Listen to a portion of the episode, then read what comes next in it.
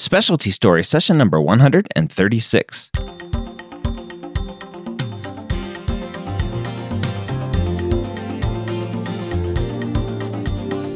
Whether you are a pre med or a medical student, you've answered the calling to become a physician.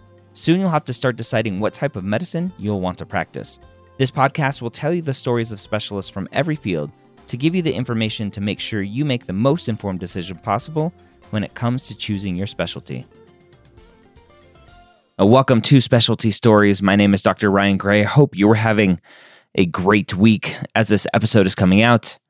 We are under quarantine, lockdown, social distancing, wherever you are in the world listening to this. I hope you are staying safe and you and your family are well. This week, I have Dr. Sunil Dand on the podcast. He is originally from London or went to medical school in London and is an internal medicine physician who is doing a lot of preventive medicine as well. He's also a personal trainer, a very similar background to me. So I hope you enjoy this episode. We're going to talk a lot about his journey, preventive medicine, internal medicine, and a little bit about the differences between the UK and the US, which might be a little bit uh, interesting even now as we're going through this global pandemic. So I hope you enjoy our episode today. We start the conversation by talking about what got Dr. Dand into internal medicine and preventive medicine to begin with. I uh, went to medical school in the UK. I grew up just outside London, went to medical school, city called Cardiff, which is about two hours west of, of London. Uh, went through medical school. While I was in medical school, I knew I wanted the, op- the option of training overseas, uh, especially in the US. So I did my USMLEs at the same time I was in medical school. And then I worked for a year in the NHS. Uh, during that time, I applied for residency training I knew I wanted to do internal medicine because it would give me lots of options. I ended up coming and doing my residency in Baltimore, um, did internal medicine. And then as I was finishing, I was looking into different options. And at that time, uh, the field of hospital medicine, becoming a hospitalist, uh, was really taking off. Internal medicine was dividing up between those just in primary care and those who were just rounding in the hospital as opposed to before when the primary care doctor would round in the hospital. So I did hospital medicine. It afforded me a block schedule, gave me some time to travel, explore other options.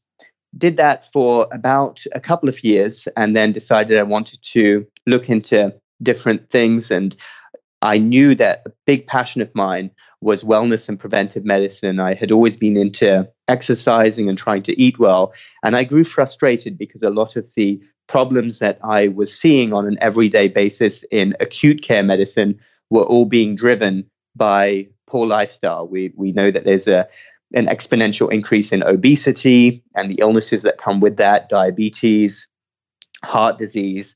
And because of that, I uh, put my head down, decided to write a book. And the book was going to be based all, all on natural everyday steps that can be taken to improve your health and well being. And the premise of the book is that we have all these expensive medicines and treatments that come out, which, in order to be deemed successful, have a number needed to treat. That's the, that's the phrase we use in statistics of one in 20 which means there's a 5% chance that a certain treatment may work and then we deem it a big success. However, if you look at studies and say you tell people to increase their fiber intake or go for a run every day, their health and well being may be improved by 80 or 90%. And it's just incredible how these small steps that we can take every day have much higher percentage improvements from research than medicines and, and treatments that are in the traditional sphere of healthcare. So I wrote this book focusing on uh, nutrition, exercise, um, and it even went as far as mindset, stress reduction, just everything we could do to improve in these areas to to increase our level of health and well-being.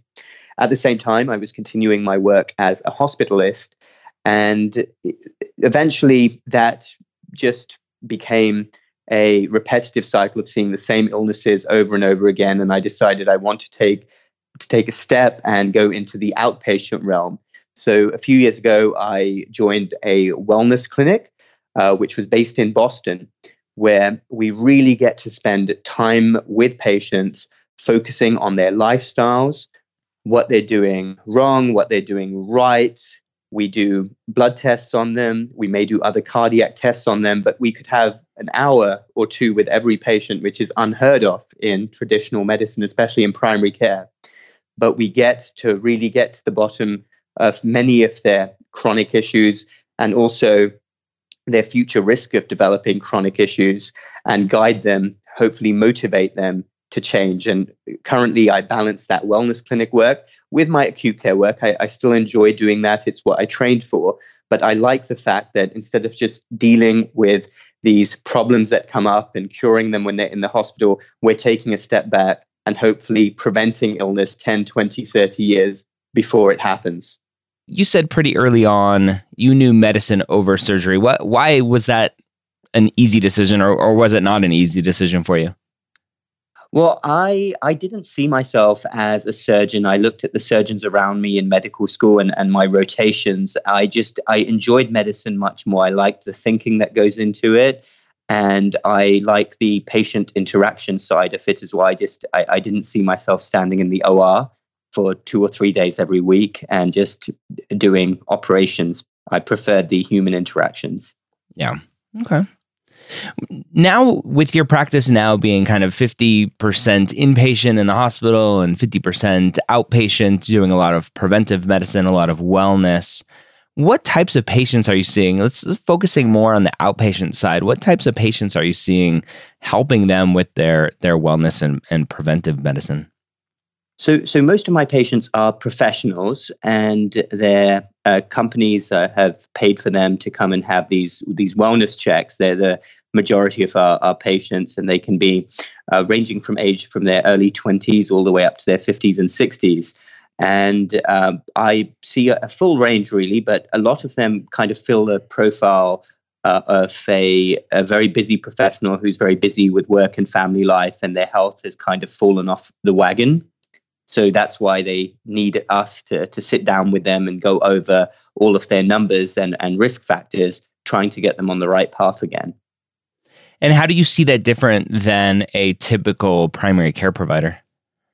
Well, a primary care doctor may have five to 15 minutes with every patient. We have an hour or two often with every patient and we go into a lot of detail and then offer services afterwards when when they follow up in terms of nutrition exercise advice. So it really is more detailed and we try to motivate our patients more. I don't think like a, a quick 10 minute consultation where you're just told to lose weight or eat more vegetables is quite enough for most people. Yeah definitely what does a typical day look like for you so my days really vary. I, I, make my own schedule, so I independently contract out with um, with all of the places where I work. So if I'm doing hospital work, my day will typically start around seven a.m., uh, finish around six or seven. So they're they're long days. Uh, my wellness clinic will also start around seven, but typically finish a little bit earlier by about four o'clock. Awesome.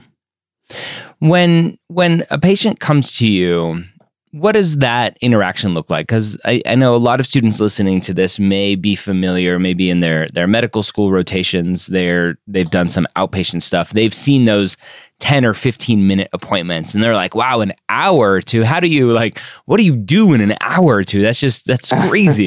what what are you doing yes. that whole time? So I will go over how they're feeling, how they perceive their own health and wellness. Then, if I'm seeing them for the first time, which usually I am, we'll go over complete history, a complete medical history.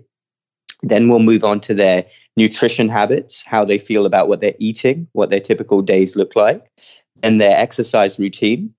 And then we will talk about their stress factors in their life, how they feel about how stressed they are on a daily basis, which, of course, nowadays is fairly universal in society, no matter what field you're in.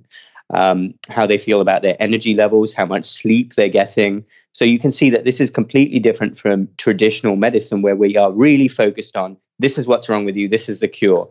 We are taking a step back and saying, well, look at your overall level of well being. And of course, there's the famous phrase that uh, wellness is not merely the um, absence of disease, it's actually a, a whole host of other factors that goes into your, your level of well being. So we're, we're really trying to improve that for our patients. But of course, the cornerstone is their eating habits, their exercise habits, maintaining an ideal BMI, and then looking at their blood tests. This isn't all just talking. We we actually do tests on them, and we can see if their LDL is creeping up, their inflammatory cardiac CRP is up. Uh, we're we're finding out what their risks are and trying to advise them accordingly. Uh, all about prevention. And for for you having gone through internal medicine training and now doing more preventive medicine, it, have you looked into potentially going back and doing a, a, preventive medicine or a lifestyle medicine fellowship or training now that those are becoming more common? I have. I, have thought about it. I, I, feel like I already have a, a good fundamental understanding. And I think, as a whole, especially with many, many different fields which are not technical, we kind of get very hung up on getting the certificate or qualification. And, and a lot of the time, um, while that's all very good to, to do that, uh, much of this is already taught in medical school, and a lot of it is just simple common sense as well. And I, I feel like from my own research, my writing, and what I do on a daily basis, I already have a, a fundamental understanding. Uh, I did actually recently get a qualification, and I become a certified personal trainer as well with the National Academy of Sports Medicine. Nice. And I wanted to do that to give my patients more detailed exercise plans. Um, but in answer to your question, yes, it is something I've, I've thought about. Um, I, I, feel though I already have a lot of that knowledge, but yeah, I wouldn't rule it out in the future, probably a, a, a lifestyle medicine certification of some type. Awesome. I used to be a, a, personal trainer before medical school. Even during medical school, I still worked as a personal trainer. So oh, you did. Oh, it's definitely a good good skill to have that uh, not a lot of people understand.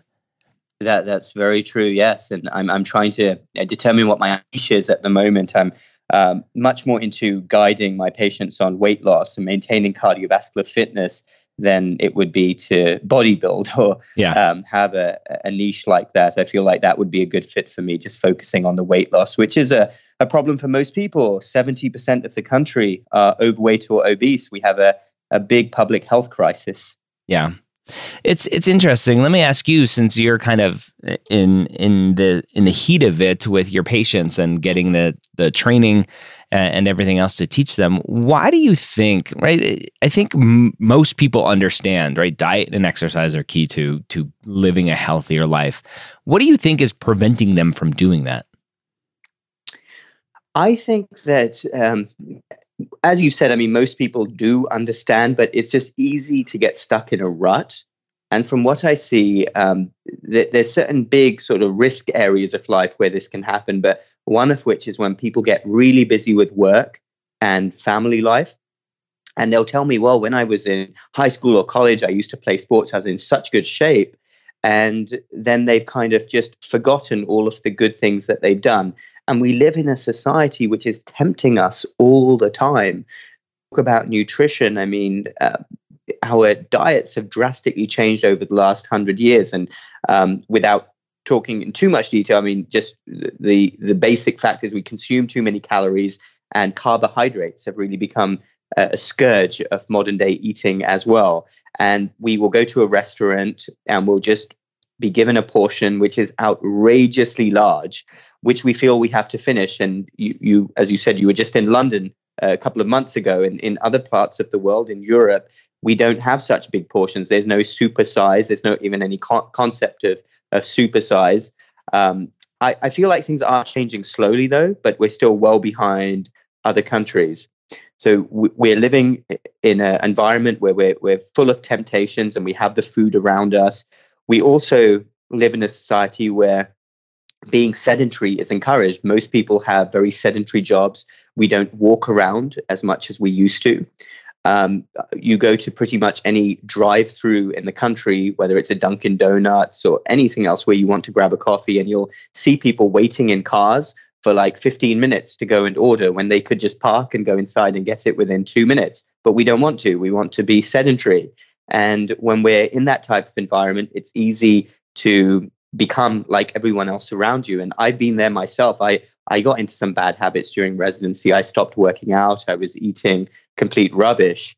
And I had to sort of force myself to get back on track.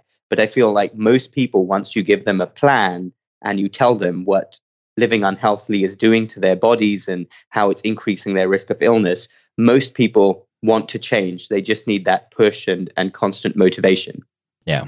That salt and sugar from fast food restaurants just tastes so good though. it, it does. Yeah. I mean, it's tasty food. We're, we're all cavemen and cave women at heart. We still have those same instincts. We're going to go for the high calorie, carb rich mm-hmm. foods. That's a, a, normal thing. Yeah. What, uh, in your day to day practice now, are you working with a lot of other specialists or is it mostly just you in those two hours working with the patient?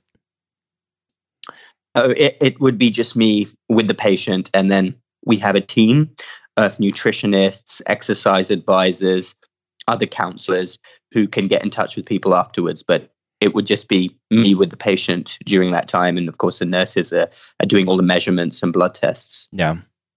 What do you wish for the for the future primary care physician listening to this? What do you wish they knew about preventive medicine and, and wellness uh, that that maybe they're not doing what you're doing full time, but at least understanding some parts of it to integrate into their practice in the future? So I, I feel like primary care is just probably the toughest specialty to do at the moment, and I've actually written articles about this. Our primary care system is completely broken and it has to be the backbone of any healthcare system. And we're focused on the wrong things in healthcare. We're spending billions on, on technology and increasing the number of specialists, but we're forgetting primary care. So, to any primary care physician, what I would say is, of course, you do a tough job and you might wonder what on earth you can do with this five or 10 minutes that you now have with the patient when you already have so many other issues to fix. How do you reinforce wellness. And what I would say is, even if you don't feel like you can do it yourself, to ensure that your practice is able to give people guidance, whether it's at the front desk, giving people resources, or having an additional nurse to talk about it. I, I don't feel, and I wouldn't give primary care doctors too much of a hard time, just knowing what a tough specialty it is. To, to even think of dealing with that is is very difficult. So I, I feel for them. Um, what I will say, if they just want to do one quick thing and as doctors we underestimate the power of our words. If you just if you just commit to one statement during every visit to someone who needs it which could just take a few seconds whether it's like something like oh are you eating your greens? Are you getting up and walking around? Just i try to do this in the hospital as well just so that i know i'm doing something as opposed to nothing. I would say have that awareness, reinforce what you can. Don't beat yourself up too much about not having too much time to do it. But if you can't, then make sure that within your practice there are some resources for your patients to utilize. What do you like the most about being a preventive medicine specialist? I like the fact that I'm focused on prevention rather than cure, that we're not just dealing with problems after they come up. Um, we can really understand and uh, patients' lifestyles, and a lot of them do follow through on the advice we give them. But just knowing that you are preventing them from getting diabetes or heart disease in 10 or 20 years, which will have enormous consequences, not just for them or their families, I find that tremendously rewarding to, to know that you're doing that and, and you're, you're doing your best. You, no one can say afterwards, well, this patient didn't know what would happen or wasn't given the guidance. What do you like the least?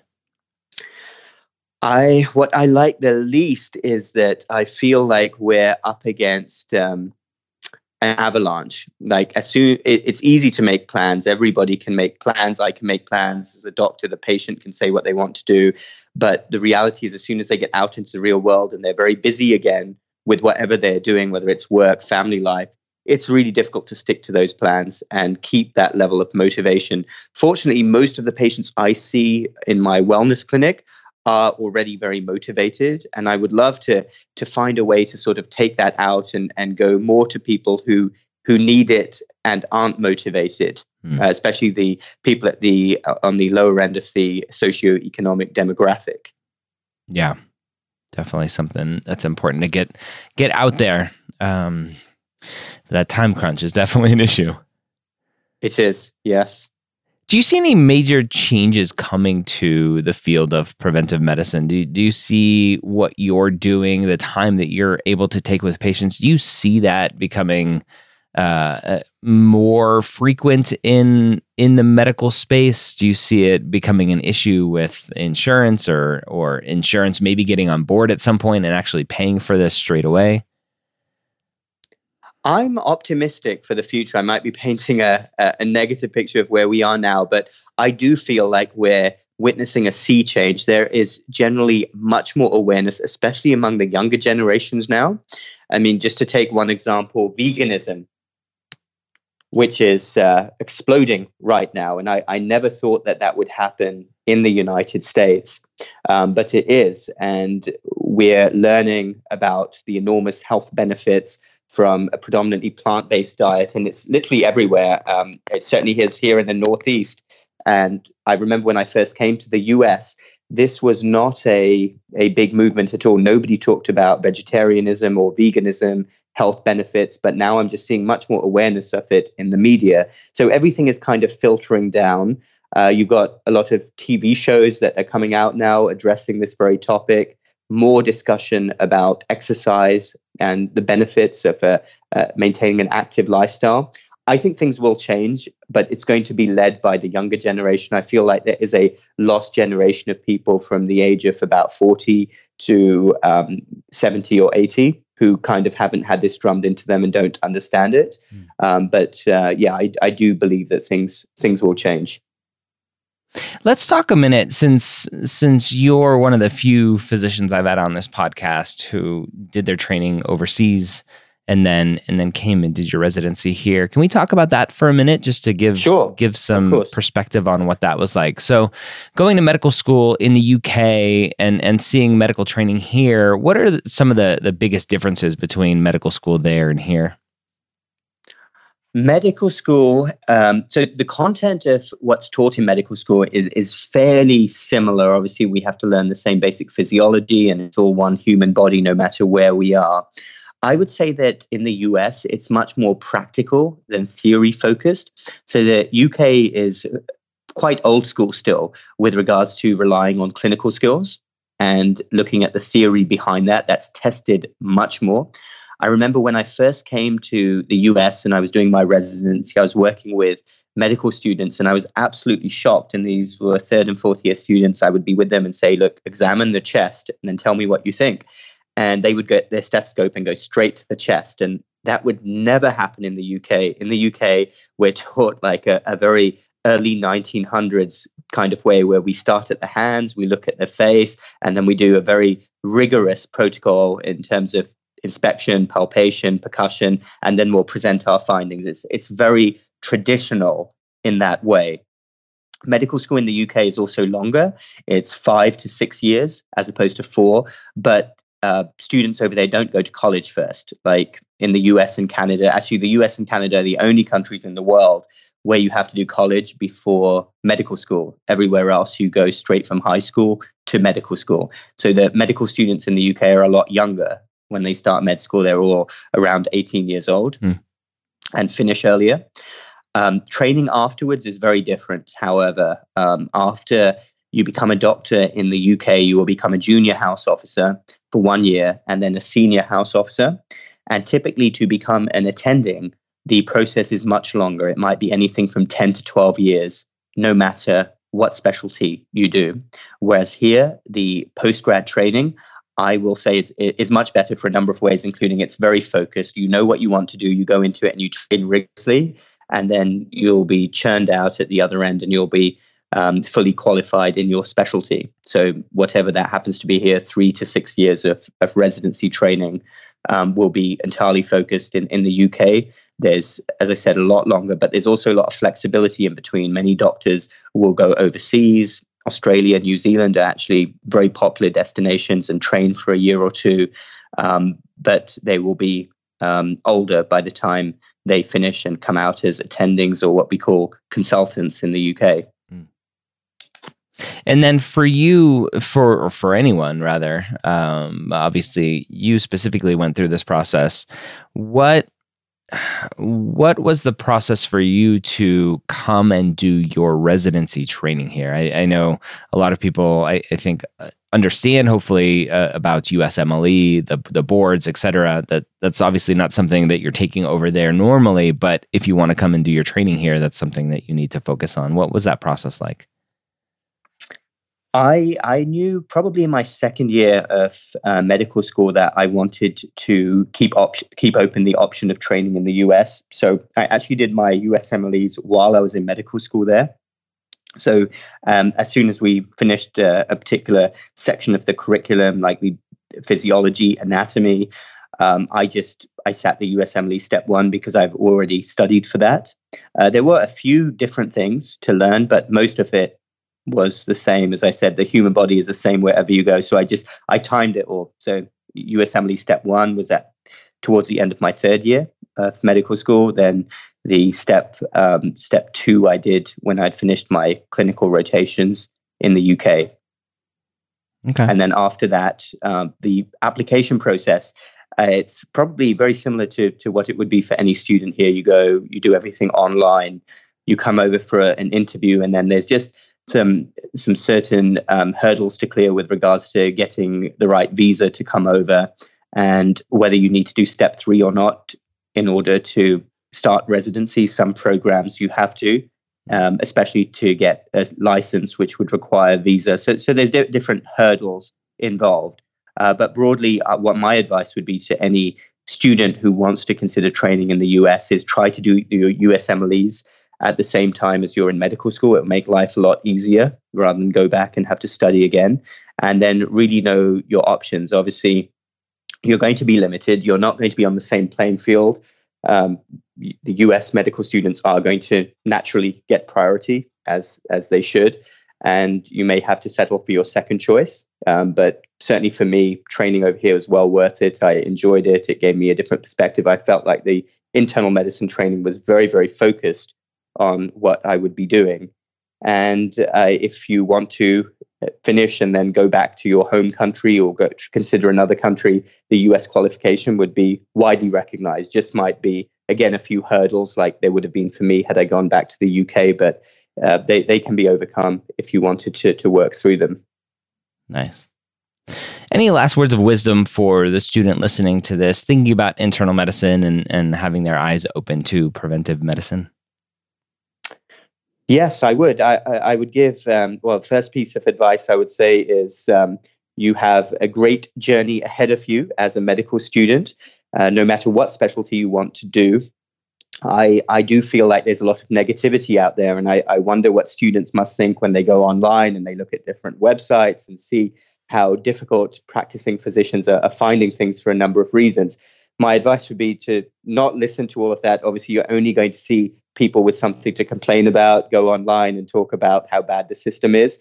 Um, but being in medicine has tremendous rewards over the long term. I, I, feel like it's a very flexible career as long as you keep your mind open. There's a lot of options with what you can do with a, a medical degree, even if you don't want to go the traditional route. I feel like medicine is an industry which is changing rapidly but the basics of it, the fundamentals are the same in terms of you're the doctor, you will have a patient, and you will do your best to get that patient feeling better. That's the same no matter what specialty you do. You will never go home at the end of the day feeling like you haven't made a difference or done something of value. Lots of professions, people reach their 40s and 50s and beyond, and they're sitting in cubicles just wondering exactly what they're doing with their careers and whether they're doing anything at all of importance. You should never, ever feel that way as a practicing physician, as long as you remember the basics and, and value your time and interactions with patients. Specifically, with regards to preventive medicine, I would say that no matter, again, what specialty you're in, never forget that a large percentage of the patients you're seeing are there because of their lifestyles. And it's far better to continue focusing on that and preventing illness than it is to just cure what's there. Obviously, doctors are needed. We have to cure the ailments that we see in front of us, but always have it in the back of your mind that certain patients are there because of their lifestyles. And if you if you fail to address that, you're really only doing half the job. Now, I'll I'll have to ask because you have experience in both systems. You the US, you mentioned US and Canada were the only the only countries that you go to college before medical school.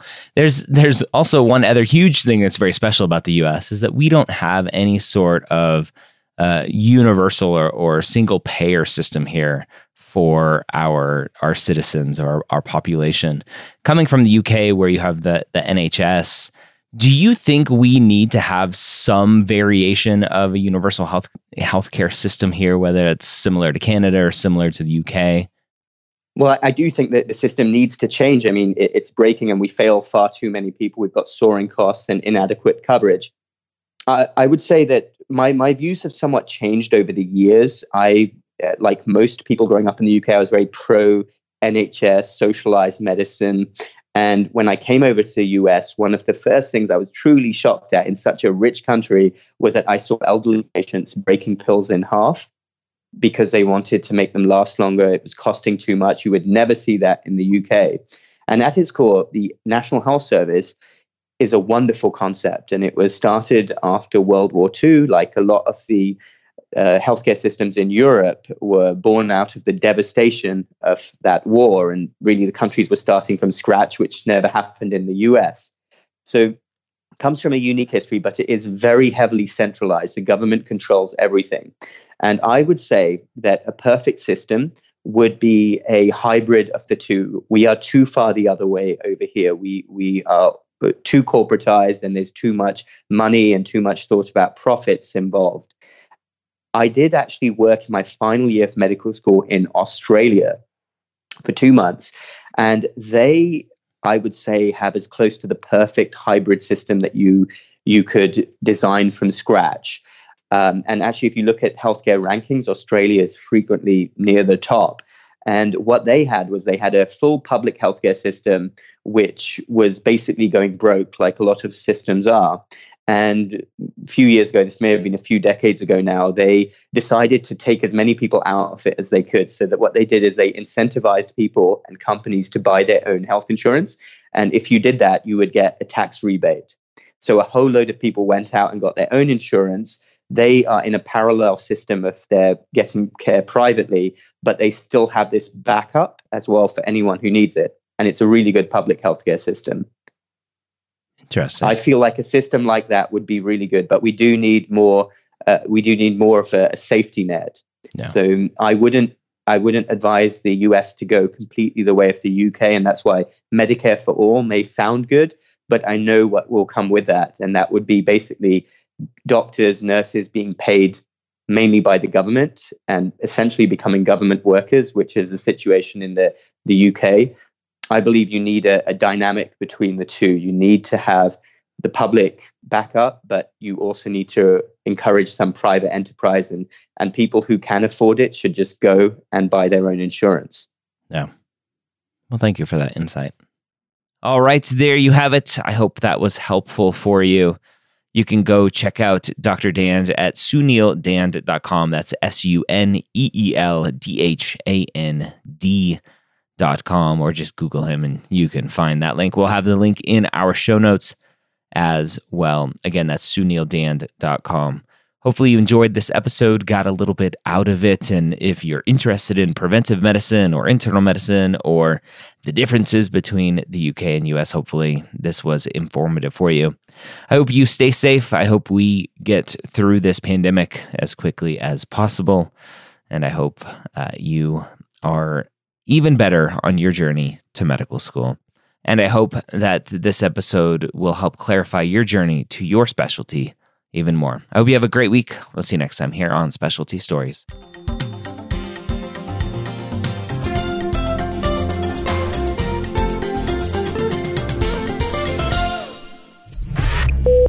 This is MedEd Media.